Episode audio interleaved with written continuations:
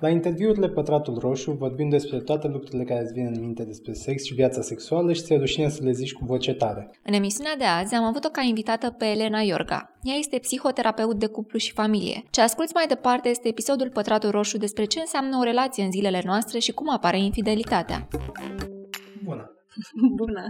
Bine te-am găsit și știu că astăzi o să fie un pachet plin de informații despre cuplu, relații, infidelitate și, de ce nu, români, dacă stăm noi special față de alții. Spunem pe scurt ce ar trebui să știe cei care ne ascultă despre ce faci? Bună, mulțumesc pentru invitație.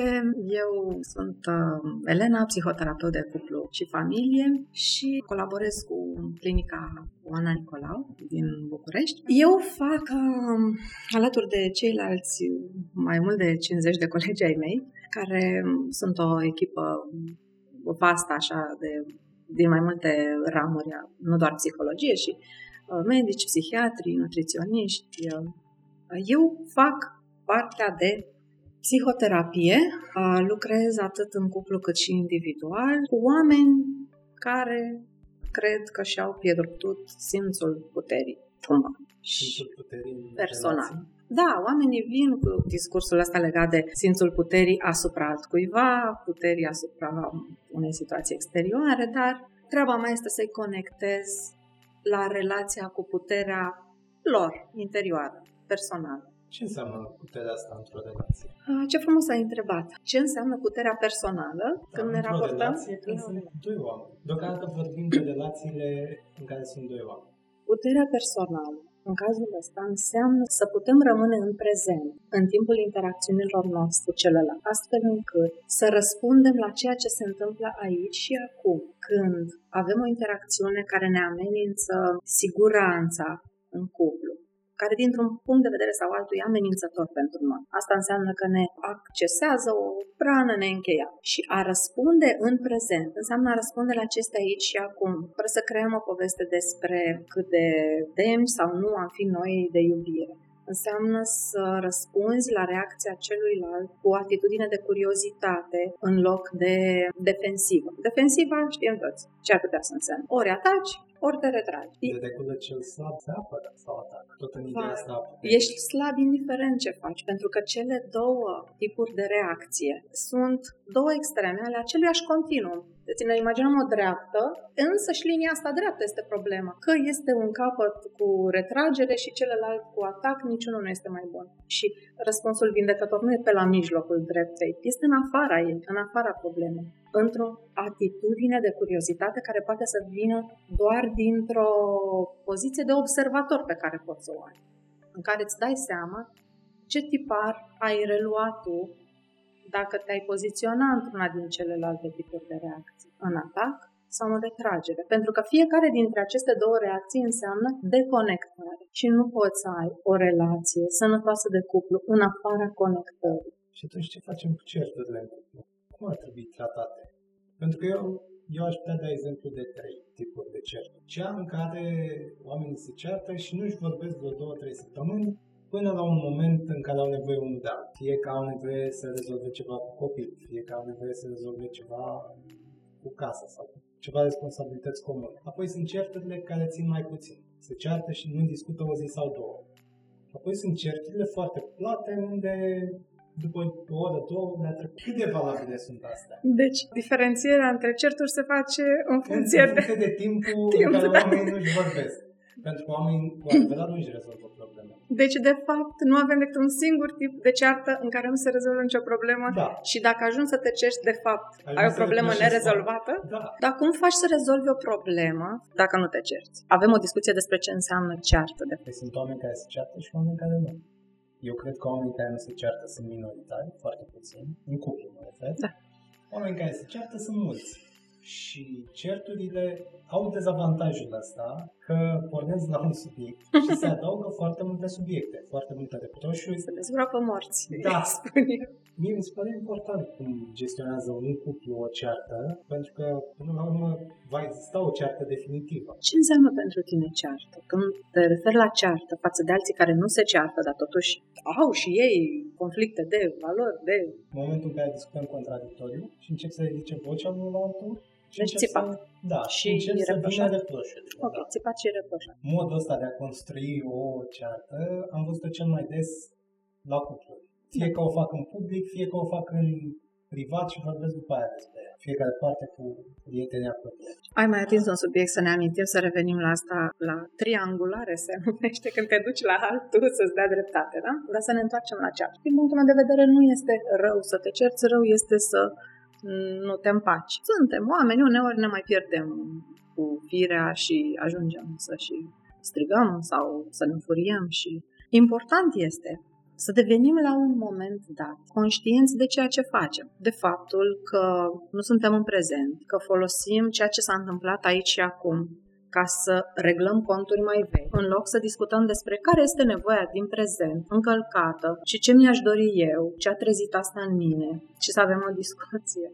Nu știu, într-o viață de om, mi se pare greu, niciodată, să nu ajungi la certurile așa cum le-ai uh, Da, asta e uh, mai mare. menționat Discuții în contradictoriu avem și în capul nostru cu noi înșine. Întotdeauna vor exista acolo unde este mai mult de o persoană. Contradicții, pentru că oamenii au nevoi diferite, dar și pentru că privesc același lucru altfel, tot din prisma felului cum a crescut fiecare, a cred- din prisma credințelor pe care le are și așa mai departe. Mereu va exista conflict acolo unde există viață. Important este cum ne raportăm la conflictul ăsta.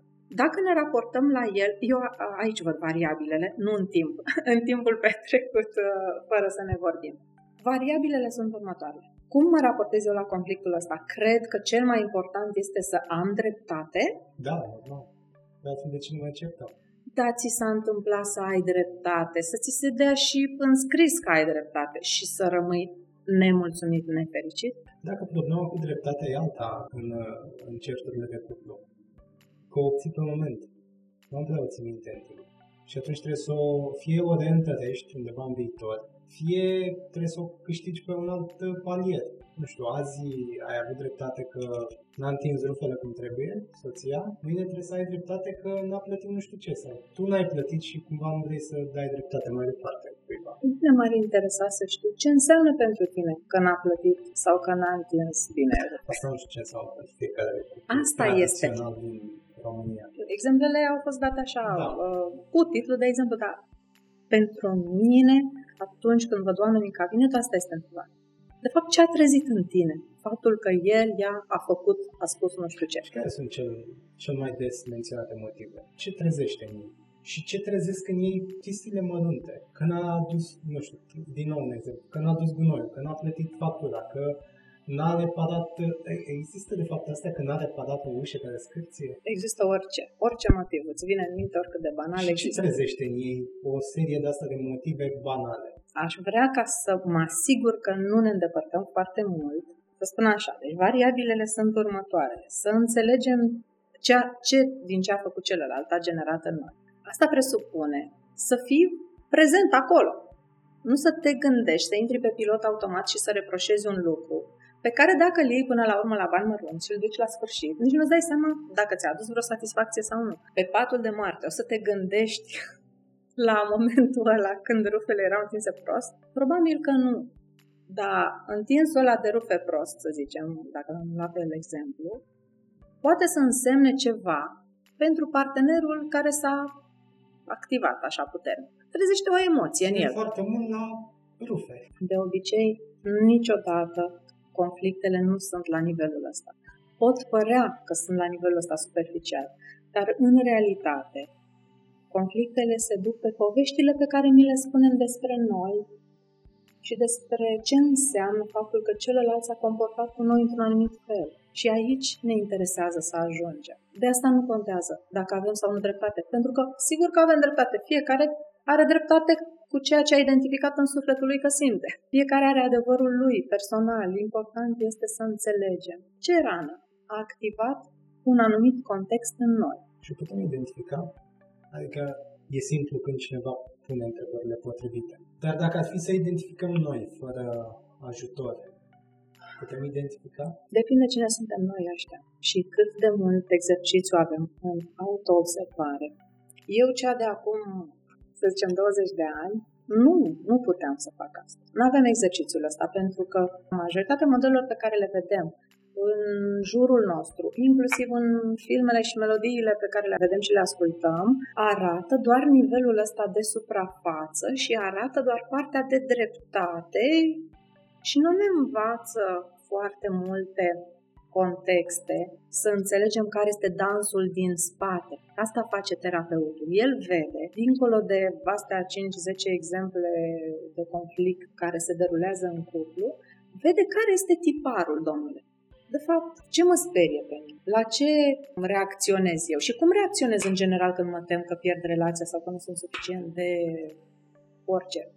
Ca să orice partenerul meu pentru mine. Cumva, când ne înfricoșăm că am putea să pierdem relația sau locul special în inima celuilalt, acționăm uh, fie reactiv, adică atacăm sau ne retragem, fie responsiv, adică facem o pauză, ne dăm un pic în spate și întrebăm curios ce se întâmplă acolo. Nu e un pic ciudat că reacționăm oarecum violent când ne temem? Nu este ciudat. Teoria atașamentului spune că, din punct de vedere evolutiv și al uh, menținerii noastre ca specie în viață, are foarte mult sens faptul că noi reacționăm chiar și cu agresivitate, cu furie, numai la gândul că am putea să pierdem o figură de atașament. Nu ne ajută. și nu e util, dar are sens. Eu caut să înțeleg de ce ar reacționa oamenii cu furie, cu violență verbală sau fizică, la teama de pierdere. Că oricât de mult sau de puțin ai cunoaște ființa umană, psihicul uman, furia nu are unde să ducă bine.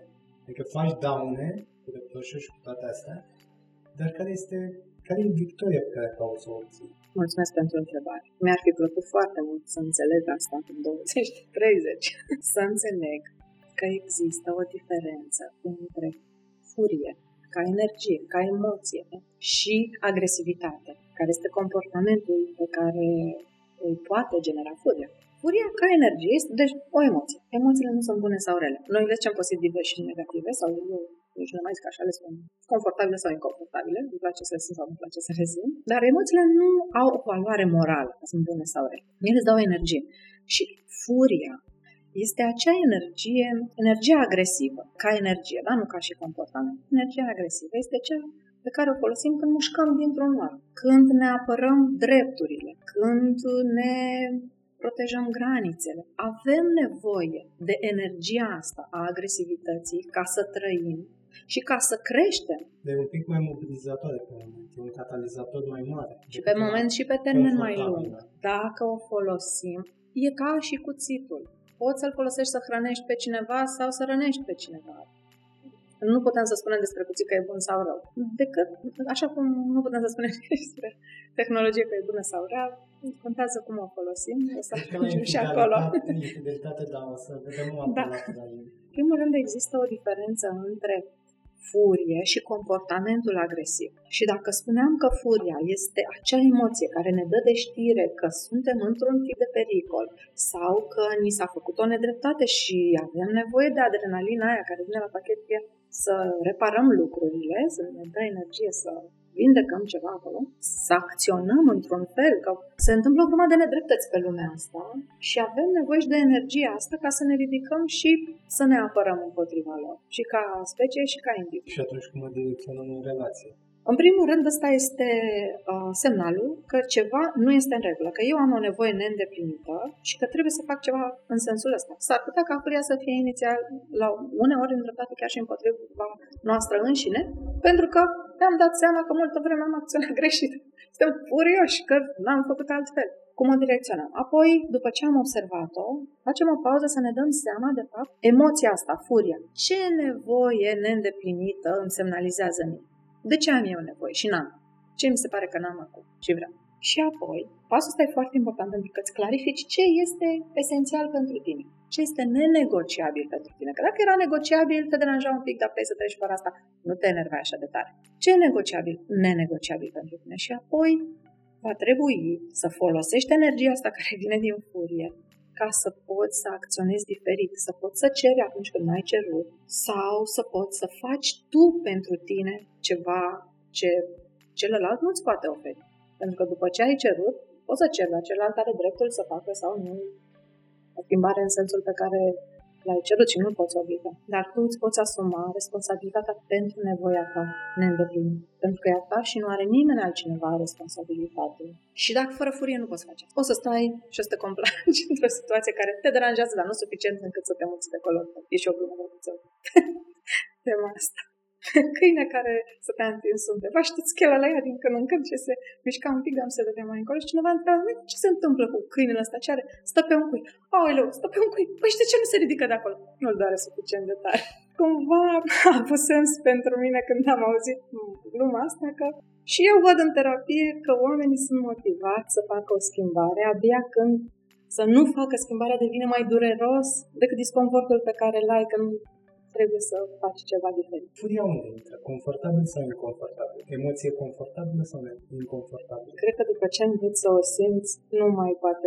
Dar de obicei este inconfortabil pentru că te îndeamnă să acționezi într-un fel în care nu aveai chef să acționezi. Că dacă ai acționat, nu mai ajunge în situația aceea. În care atunci, se... dacă- Deci să faci o schimbare. Schimbarea întotdeauna este inconfortabilă. Chiar și când este mică, chiar și când știi că e spre binele tău sau chiar și când e ceva care te entuziasmează.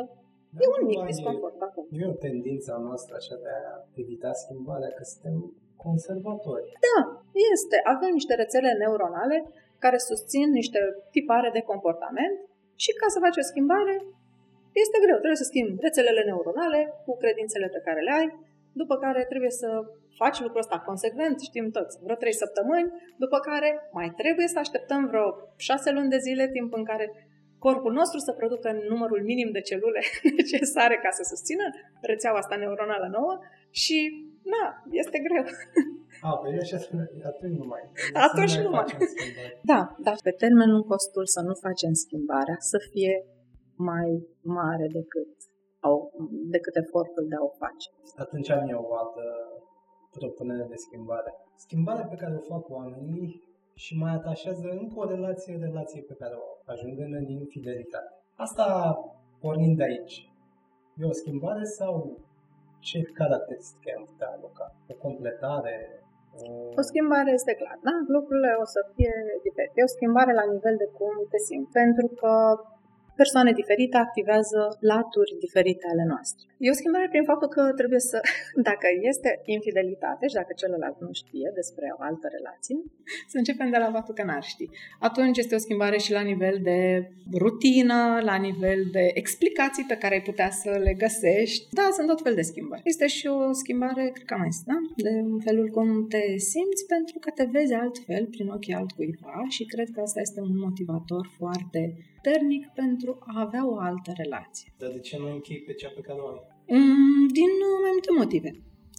Pentru că în afară de motivele astea așa economice, în afară de partea asta, dacă e să ne uităm numai la partea emoțională, anxietatea de separare despre care se vorbește foarte mult uh, în cazul copiilor, nu dispare odată cu copilăria, o avem cu toții pe parcursul întregii noastre vieți, este greu să ne separăm de oameni importanți pentru noi. Dar și... aici vreau să facem o paranteză. La copii eu o înțeleg, pentru că ar fi separare față de părinți, nu? În esență. Și atunci e o chestiune și biologică. Dar la adulți, în relații, este o separare de cineva despre care nu știai că s-a născut până în urmă cu un an, trei ani, cinci ani, zece ani. A fost acest moment zero unde ai cunoscut cealaltă persoană și până atunci nu exista. De ce e atât de puternic? După aceea ai investit acolo așteptările alea despre care vorbeam mai devreme uh, când am amintit de atașament. De-a lungul vieții ne tot atașăm de diverse persoane și unele sunt persoane cheie. Da? Partenerii de viață, o parte din familie, în general părinți, copii și poate și alte rude sau prieteni. Și apoi este tot discursul ăsta social care spune că îți găsești o persoană care să fie mereu alături de tine, să te țină de mână în întuneric, să te ajute să crești, să-ți dea încredere în tine, să fie acolo pentru tine. Până la capătul vieții era înainte. Sau până la divorț. Acum a început să fie până la capătul iubirii. Și atunci întrebarea asta se pune singură. Cât ține iubirea? Depinde cum o definim pentru fiecare dintre noi. Dacă uh, iubirea este cum vedem în Cam filme nu are cum să filmele hollywoodiene, este. Pentru că ce vedem acolo? Vedem că este un schimb de nevoi îndeplinite, da? fie. De cât? în suburbiile lor, în acele vile, problemele par mai ușor de suportat față de un apartament, o garsonieră în București. Mi se pare că e mai ușor să gestionezi iubirea când ți-ai asigurat cumva baza, cel puțin pe piramida lui Maslow, și e mai greu de gestionat iubirea și de înțeles când limitările materiale duc și la limitări de educație. Îmi dau seama că poate să fie o discuție foarte complexă asta. E adevărat că limitările materiale care au ca și consecință niște limitări de educație au atunci o, o, o influență și asupra felului în care oamenii sunt pregătiți să gestioneze ceea ce se poate numi iubire. Pe de altă parte, știm cu toții povestea Romeo și Julieta, oamenii au o relație mai strânsă când se luptă împreună împotriva a ceva. Părinți care nu sunt de acord, situația materială, nu știu ce. Am observat până și la locurile de muncă faptul că acolo unde sunt șefii drăguți, oamenii sunt mai puțin uniți decât unde sunt șefi mai puțin drăguți, împotriva cărora oamenii să se coalizeze. Simt că am ajuns într-o altă zonă acum. Avem infidelitatea în prezent și prezentul ăsta o să luăm ca 2019-2020 au rămas la fel motivele pentru că oamenii pentru că oamenii înșală și au o relație paralelă relației principale? O parte din ele au rămas la fel. Mă gândesc la faptul că oamenii vor să simtă fiorul acela care se naște la începutul unei relații și vor să-l simtă din nou și asta îi face să se simtă mai vii pe dinăuntru și este o motivație foarte puternică pentru majoritatea oamenilor. Lucrurile s-au mai schimbat și prin prisma diferențelor legate de suportul social. Mă gândesc acum la faptul că dacă acum, nu știu, niște ani, zeci, poate nu mai mult sau 100 de ani, oamenii... Să înainte de internet? Și mai înainte de internet. Și înainte de telefon de orice formă Nu m-aș lega neapărat de tehnologia acum, înainte, de, înainte ca oamenii să plece mai departe de casă să lucreze. Atunci locuiam în comunități care le ofereau, ce spuneam mai devreme, uh, le ofereau mulți oameni apropiați care să le activeze multe laturi. Nu era așa multă presiune asupra unui partener care să le facă pe toate, să-ți fie confident, uh, amant, uh, cel care te, îți aduce bani acasă, tată pentru copii, mamă și așa mai departe.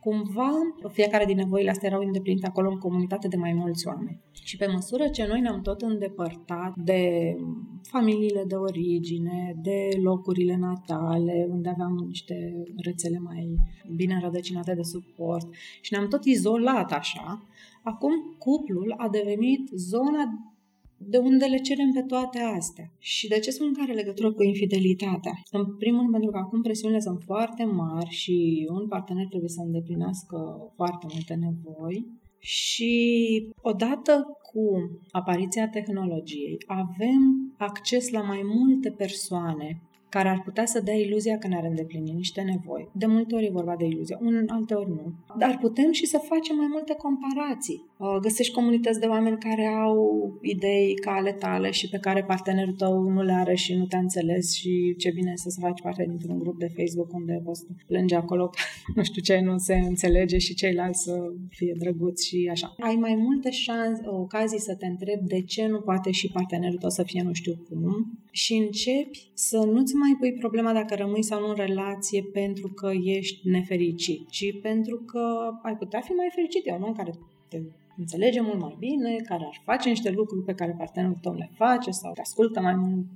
Ține asta pe termen lung? Să zicem că găsești o relație paralelă, ajungi în infidelitate. Cât poate să țină? Putem pune un termen pe asta? Nu, nu cred că putem pune. Este ceva așa de personal, că depinde de foarte multe variabile. Dar putem pune, poate apărea scenariul în care există relația principală și mult mai multe secundare, fără să fie niciuna dintre cele secundare foarte importante. Dar fix din această căutare a, a unei alte, alt tip de înțelegere, un, cu totul alt domeniu.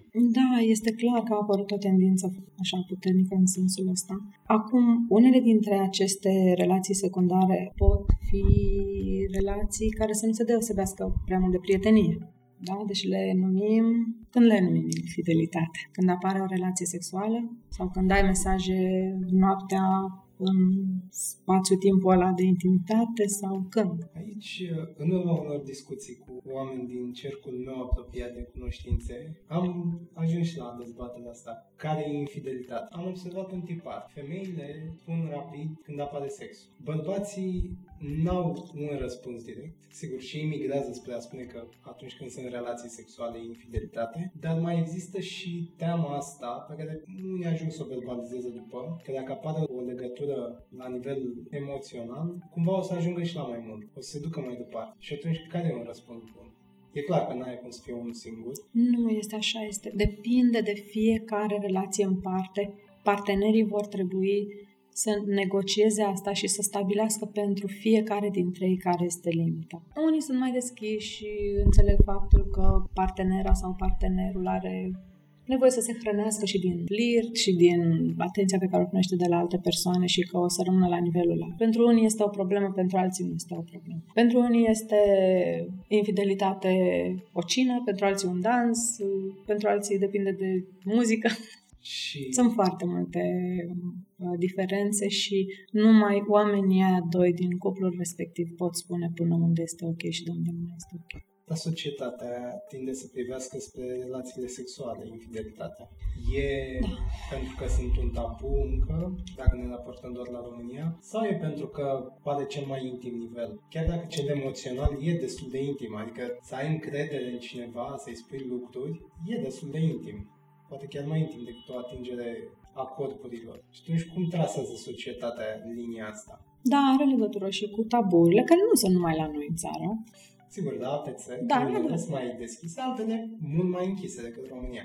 Are legătură și cu taburile, mare, dar e adevărat că apropierea sexuală presupune un nivel foarte crescut de intimitate și de vulnerabilitate, care apropie oamenii și așa, la nivel la nivel biologic, atașamentul crește între persoanele care își ating zonele intime. Sau care par, pare că nu au, nu au secrete unul față de altul. Cel puțin la nivelul ăsta, sexualitatea implică nuditate. Și nuditatea este o formă destul de simplă a câștigării încrederii. N-ai nimic de ascuns. E o formă de suprafață a dezgolirii, da, pentru că există o dezgolire emoțională și o dezgolire fizică.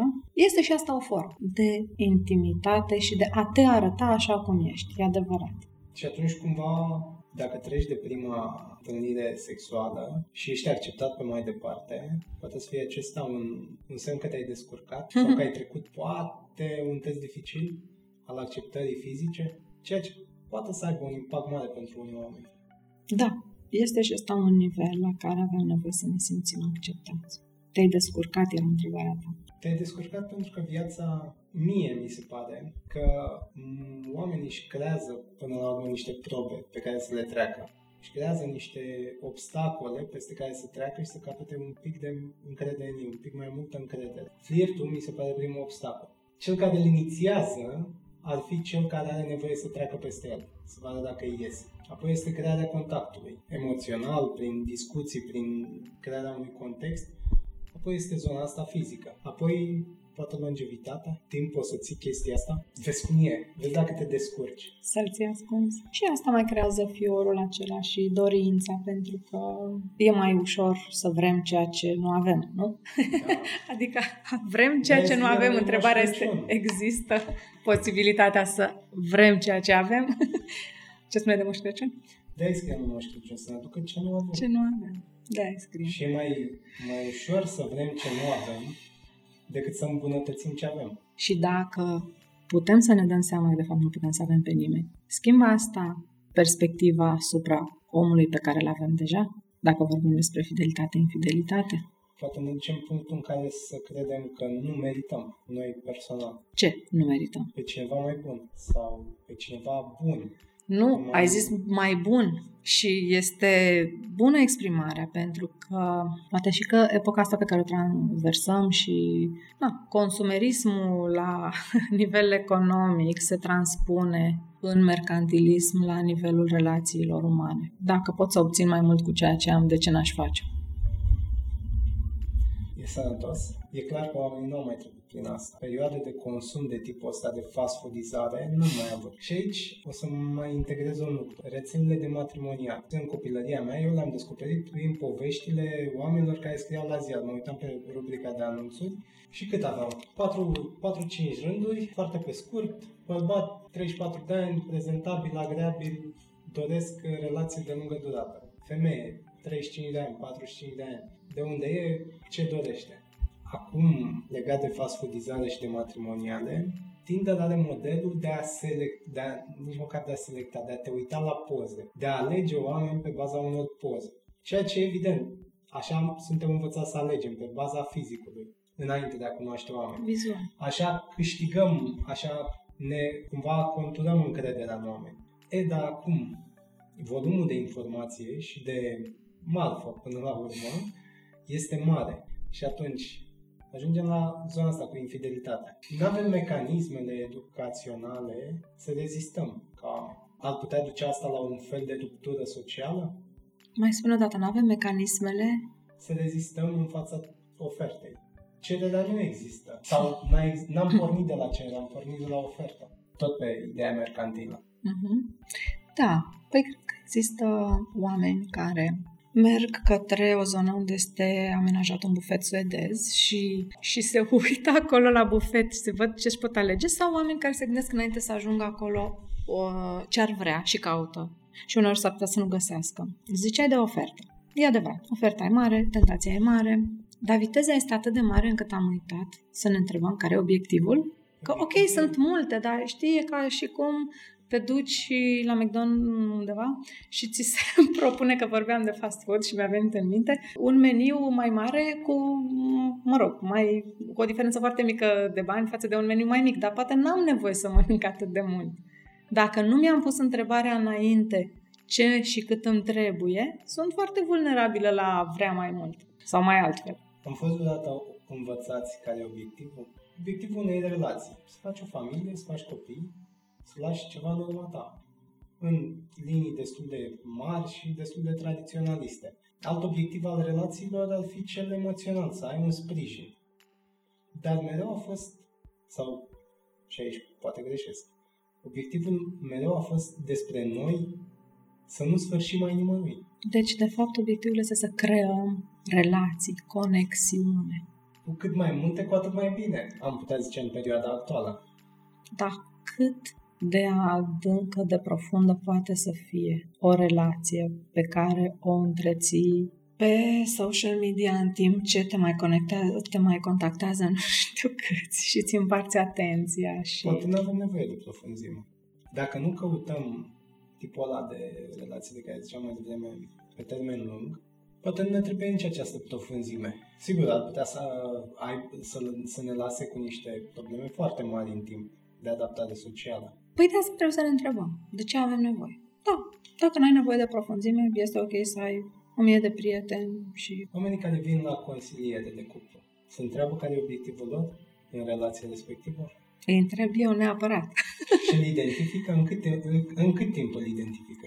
Încercăm să-l conturăm în prima, maximă a doua ședință obiectivul pentru care vin acolo. Și apoi, cumva din acesta, la un moment dat, din conversații, decurge care este obiectivul relației întrebat, da? Da. Adică ce vrea fiecare de la relație. Și de ce au început-o. Și de cele mai multe ori găsim acolo, îl pun și pe flipchart, un contract clar deși n-au venit cu el scris, nu e un contract pre-nupțial, pre-relație. E un contract clar de schimb de nevoi. Eu am asta de oferit ca om și am nevoile astea și cer de la partenerul, partenera mea chestiile astea și există nescris, până când le scriu eu acolo, există și penalități ca în orice contract, dacă nu mi se oferă asta, te pedepsesc cu asta, îți retrag probabil ceva din nevoile pe care ți le îndeplineam și pentru oameni are un efect foarte puternic faptul că văd asta scris. Pentru că am observat majoritatea nu își doresc să aibă stilul ăsta de schimb ca într-un contract de muncă. N-am vrea să punem semnul egal între asta și iubire și relațiile de dragoste. Și atunci încep să-și pună întrebarea ce vor de fapt. Și dacă nevoile care îi țin legați pe parteneri de ei. Sunt niște nevoi pe care și le-ar putea îndeplini și singuri. Aș putea să nu mă mai simt incomplet, să pot să-mi dau eu tot ce am nevoie și să-mi doresc în continuare să stau lângă tine și să am o viață cu tine. Relațiile de anul secolelor și în special secolului 20 au fost cumva băgate pe steroizi cu un fel de propagandă, zice eu. Societatea i-a dat mai multe înțelesuri relației decât poate ar fi avut ea, cum este acest schimb. Și atunci când vezi în propaganda filmelor că așa arată o relație fericită, au doi copii, un câine, o casă mare. Vezi în propaganda filmelor franceze cu iubirea asta trăită foarte intens pe străzi, pe, prin cafenele, la ore mici ale nopții. Dacă suntem deformați tocmai de societate și de modul în care societatea ne-a făcut să privim relațiile și nu vrem să vedem relația ca un schimb. Ce dăm și ce vrem să primim. Dacă, de fapt, doar atâta este, un schimb. Da. Dar avem această încărcătură dificilă pe ea. Scriitori, filme, actori, poeți, o mulțime de oameni care au zis că relațiile trebuie să fie așa. Trebuie să fie dramatice, așa, trebuie să fie imense. Și în esență sunt doar un schimb. A, da, avem multe relații în viață bazate pe schimb, unde nu există o problemă că e schimb. Tocmai. Da? Dar în, cumva în astea de cuplu, în astea puternic emoționale, nu vrem să vedem schimbul. Mă gândesc acum că poate că la aceste relații ne împotrivim idei de schimb, pentru că sunt relații de atașament puternic. Și prima oară când trăim noi un atașament puternic este cu, să zicem, cu mama, da? La, sau cu ambii părinți. O relație de atașament în care iubirea ți se oferă necondiționat. Și cred că toată viața ne dorim să retrăim această, această senzație de iubire necondiționată primită. Nu mulți oameni tânjesc așa de tare să ofere iubire necondiționată, tânjim foarte tare să primim, da? Ca să clar. Și atunci noi sperăm la asta și când aducem, când vedem că prin comportamentele noastre arătăm că este un schimb, ne doare că de fapt noi vrem necondiționare. Și poate că de asta sunt încărcate de aceste așteptări relațiile de cuplu. Pentru că vrem să retrăim senzația că oricum am fi, suntem iubiți și suntem valoroși și contăm pentru altcineva. Și atunci, printre atâtea înțelesuri ale relațiilor, ce ar trebui să înțelegem despre poligamie? Cui se potrivește? Ce este? Nu este un tip clasic de relație, e un pachet de relații, dacă putem zice așa. Există oameni care își doresc astfel de relații deschise, în care să fie în regulă din partea ambilor parteneri, să trăiască fiecare momente speciale și cu altcineva, care nu se reduc la sex, dar includ sexul pentru că altfel nu s-ar discuta despre asta. Ar fi niște relații de prietenie apropiate. Dar relațiile de cuplu au acest plus al sexualității, da? care îl diferențiază, care diferențiază relația de cuplu de alte tipuri de relații. Și întrebarea ta e ce ar trebui să înțeleagă sau ce ar trebui noi să înțelegem din relațiile poliamoroase Sigur. Cred că au o legătură destul de importantă cu ideea de a primi și de a ți se îndeplini nevoi, în contextul ăsta în care acum cerem de la un partener ceea ce înainte ne oferea tot satul, au sens și în contextul în care suntem foarte focalizați pe eficiență și a obține cât mai mult cu un cost cât mai mic Cred că există și o latură care te provoacă foarte mult pentru că oamenii ne cunoaștem prin, și prin interacțiunile cu ceilalți. Cred că cel mai bine ne cunoaștem prin interacțiunile cu ceilalți. Și fiecare scoate la iveală ceva din noi. În mod clar, relațiile poliamoroase vor scoate și multă durere din noi, pentru că chiar dacă ele sunt asumate întotdeauna, măcar o persoană în toată situația asta o să sufere ceva. Pentru că, cum spuneam mai devreme, e o reacție firească din perspectiva atașamentului să fim geloși, care este o anxietate că ai putea să pierzi ceva important pentru tine. O persoană sau imaginea ta în ochii persoanei alea sau povestea pe care ți-o spui despre tine pentru că e acea persoană cu tine și te trata special și acum poate că nu mai ești special, dacă mai există și altcineva. Poate să aibă rațiune gelozia? A, întotdeauna există niște motive care pot fi verbalizate, deci raționalizate. Dar mai mult emoțional. Da, dar nu se exclud. Emoția este o senzație fizică în corp, care este generată de o credință pe care o avem. Când gândim un gând, fie că ne dăm seama, fie că e pe pilot automat și nici nu am observat că a trecut acolo, iese la iveală ceva și emoțional în noi. Nu sunt separate. Sunt sigur că discuția despre relații poate să ducă la nesfârșit. În cuplurile cu probleme, ce rol joacă sexul? Că este folosit în cupluri în general și ca recompensă și ca pedeapsă și ca obiectiv, dar ce rol joacă atunci când nu se mai înțeleg la alte capitole? Cum ar trebui să privim sexul în cuplu? Păi dacă tot avem uh, mijloace contraceptive și sexul nu mai este o obligație, ci am uh, o privim mai degrabă din, prin prisma plăcerii decât prin prisma obligației, cum era acum la noi în țară nici foarte mult timp. Uh, are rolul ăsta de a ne face să ne simțim bine. Tu spui că poate fi folosită ca monedă, sexul poate fi folosit ca monedă de schimb. Am, am putut să evit asta. Am putut mai mult de recompensă sau... Tot aia. Tot că este recompensă sau că e pedeapsă, e același lucru, e condiționat. Când condiționezi, înseamnă că nu crezi că poți să primești dacă cer și atât. Și atunci nu ar trebui să fie limitat, să fie doar pentru plăcerea lui pentru... Ba da, dar aici intrăm în alte conversații legate de de ce ar trebui ca cineva să insiste mai mult decât altcineva. Pentru că, în afară de faptul că nu este ca în filme că se aprinde dorința fix în același moment, dar... Și se termină toată ceasta. da, dar uh, în afară de asta, nici nu avem încă, n-am, încă nu suntem o generație care a fost crescută cu o educație sexuală și există multe credințe care ne limitează posibilitatea de a ne bucura de sexualitatea noastră, indiferent că suntem bărbați sau femei, da, un pic mai greu la femei, dar de a ne bucura de ea. Și atunci, da, pentru că unuia dintre parteneri este mai greu decât celuilalt, nu neapărat femei, și celălalt își dorește mai mult, probabil că se ajunge cumva să Tot folosești la mercantilism, dar asta înseamnă că cineva nu s-a oprit să întrebe ce este mai mult de atât dincolo de lipsa de disponibilitate oricum se manifestă ea. Și există vreodată un răspuns? Păi mai există și răspunsul legat de a avea și a vrea, da?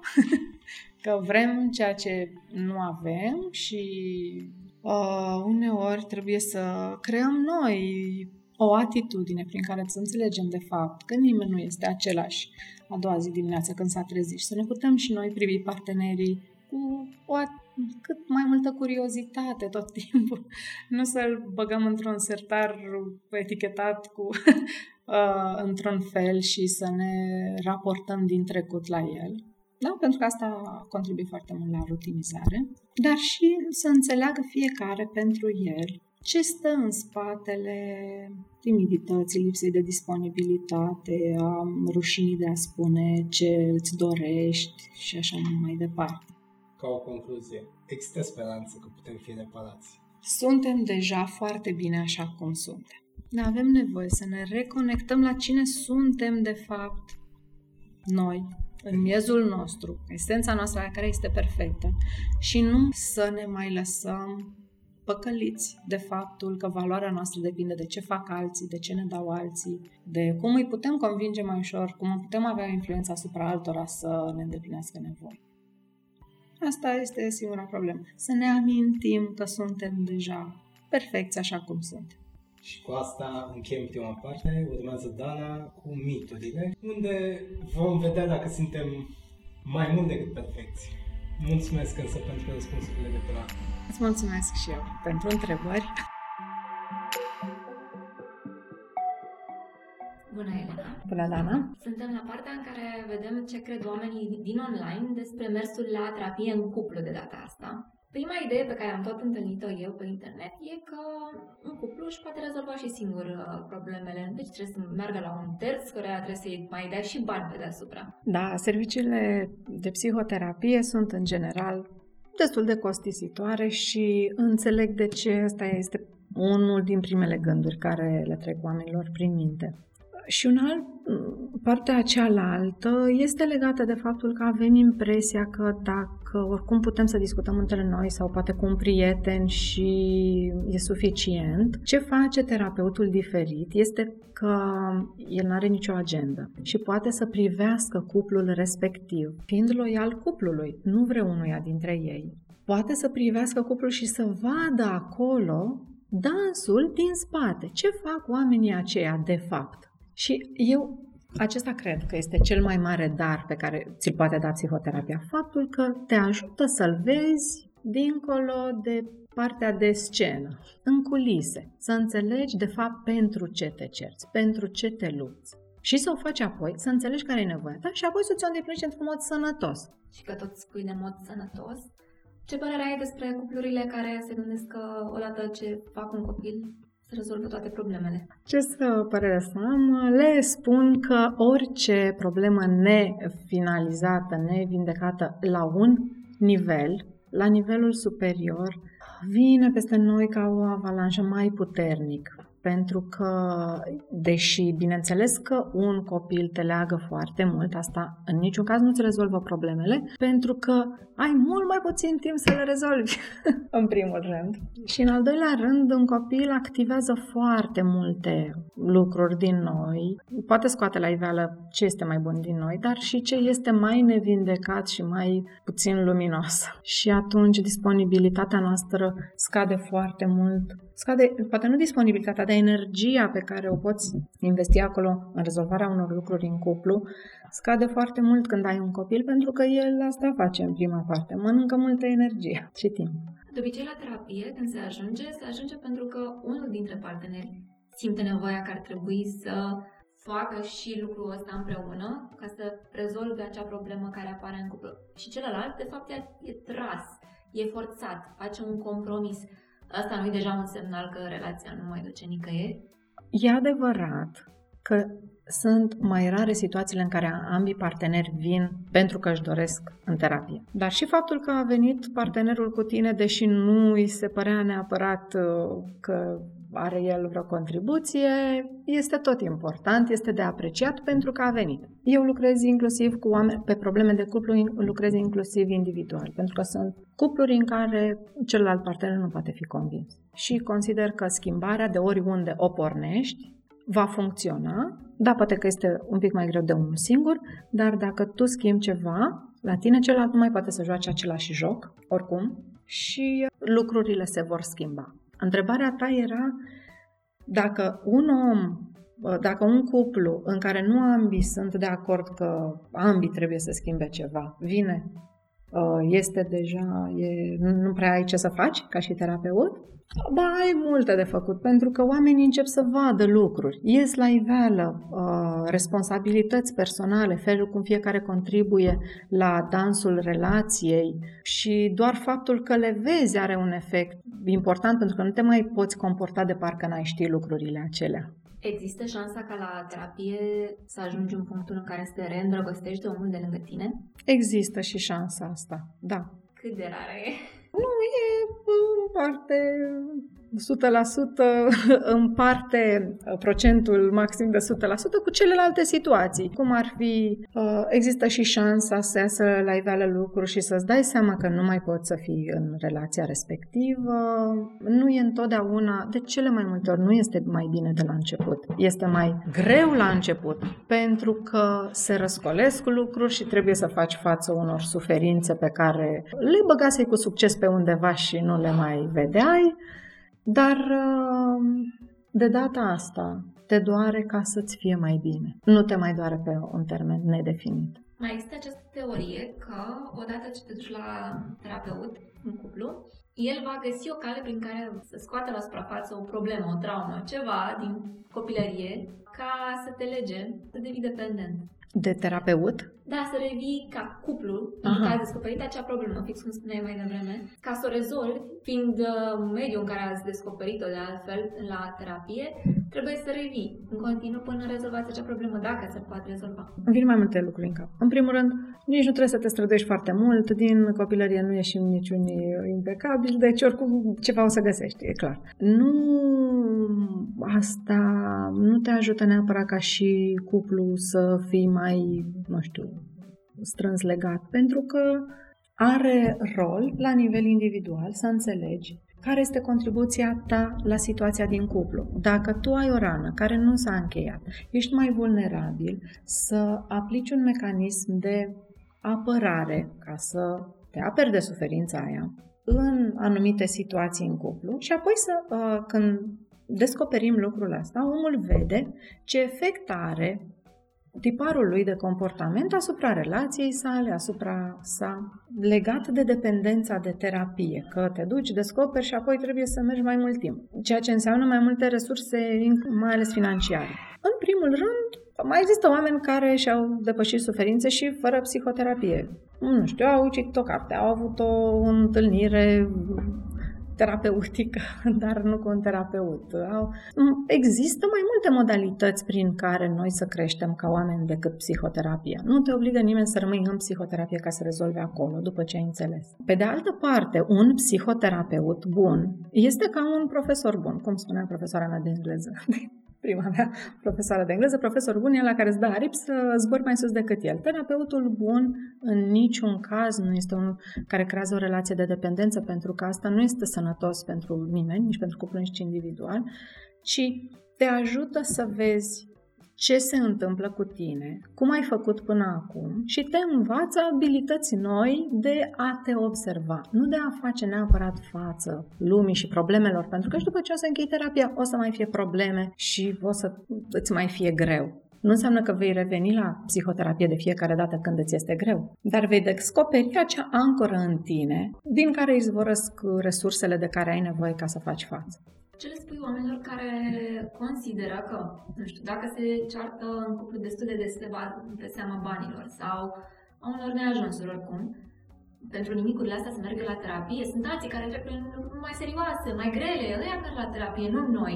Da, e adevărat. Oamenii vin la terapie și pentru lucruri mai uh, grele și pentru lucruri mai puțin grele. Eu zic așa, că dacă eu mă tai la un deget, o să mă doară indiferent dacă pe lumea asta mai sunt oameni fără un picior sau cu niște probleme de sănătate cu dureri mari, durerea asta, mica mea, că m-am la un deget, va exista oricum. Eu trebuie să mă îngrijesc de mine, chiar dacă altul are o problemă mai mare.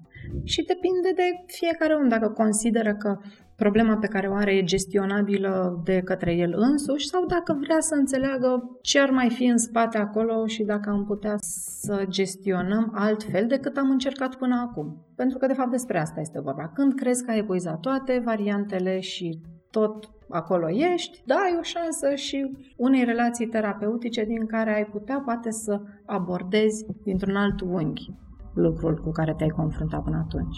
Și că tot vorbeam de probleme serioase, ce le spui oamenilor care consideră că la terapie nu pot fi găsite soluții pentru o um, relație în care există violență domestică? Primul lucru care mi-a venit în minte este întrebarea, dacă nu la terapie, unde? Pentru că eu mă gândesc așa, uh, doar la situația în care și agresorul își dorește și vrea să facă o schimbare valabil pentru orice, nu poți să schimbi pe nimeni că vrei tu. Dacă vrea el, o să vină. Agresorul știe aproape întotdeauna că nu este bine ceea ce face. Dar probabil că nu merge doar cu spusul și cu străduința și atunci cu siguranță că are nevoie și el să înțeleagă cum a ajuns să aplice um, acest metodă de coping în viața lui care face rău, care este destructivă. Și da, deci cred că în cadru terapeutic există mai multe șanse să se rezolve, pentru că acolo sunt și niște reguli legate de siguranță, dar și agresorul are nevoie de acceptare și de un mediu securizant în care să-și exploreze pornirile acestea. Și ce spui atunci unei persoane, poate să fie femeie sau cum să fie și bărbat, sau, care mm, are următoarea replică. Nimeni nu poate spune cum să am grijă de familia mea. Sunt complet de acord. Nu am toate răspunsurile astea în mod clar. Mă străduiesc să am întrebările potrivite. Nu.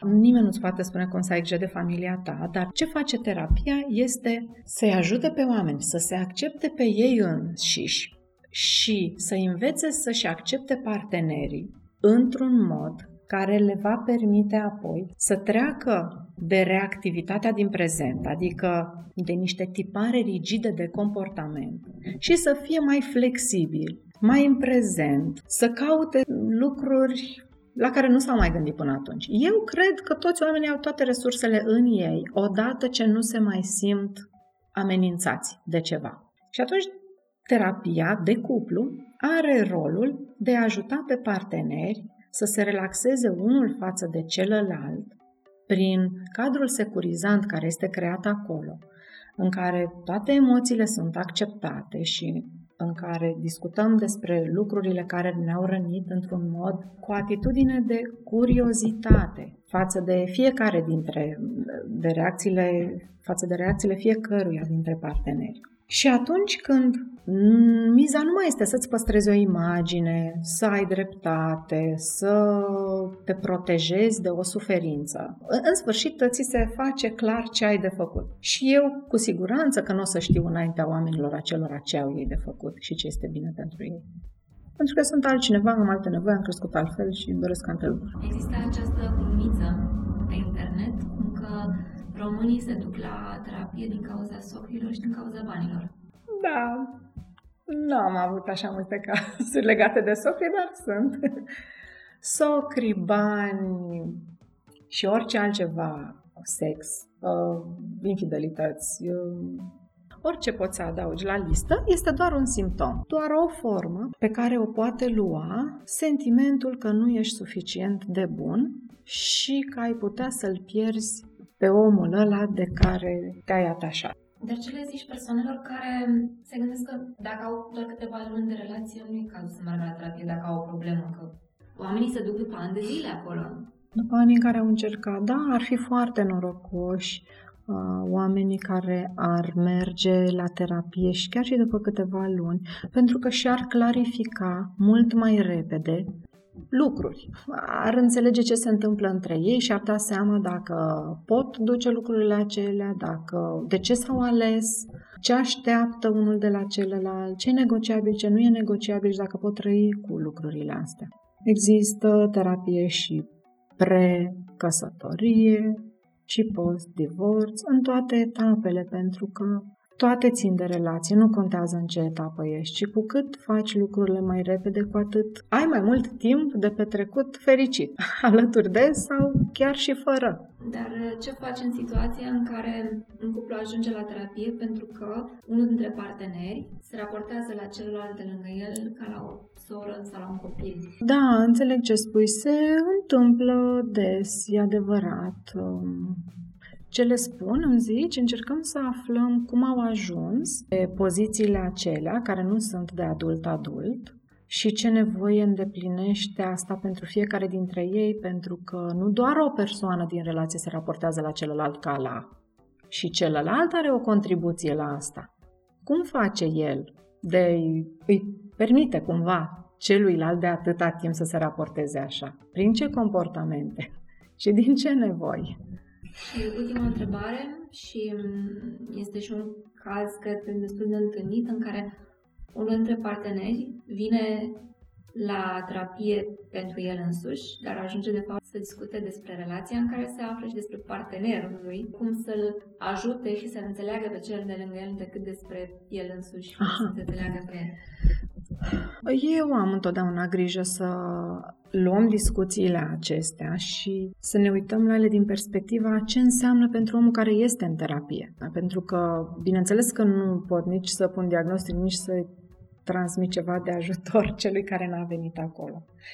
Cel care a venit în terapie este cel de la care va începe mereu schimbarea, pentru că e clar că el are, e mai pregătit, are disponibilitate mai mare pentru că s-a urnit și a venit acolo și el trebuie să înțeleagă, de fapt, ce trezește în el ceea ce face celălalt și care este responsabilitatea lui. Până, și până unde este responsabilitatea lui și de unde va trebui să lase pe celălalt să, să-și asume responsabilitatea pentru el însuși. Mulțumesc frumos! Plăcere, Dana! Îți mulțumesc și eu!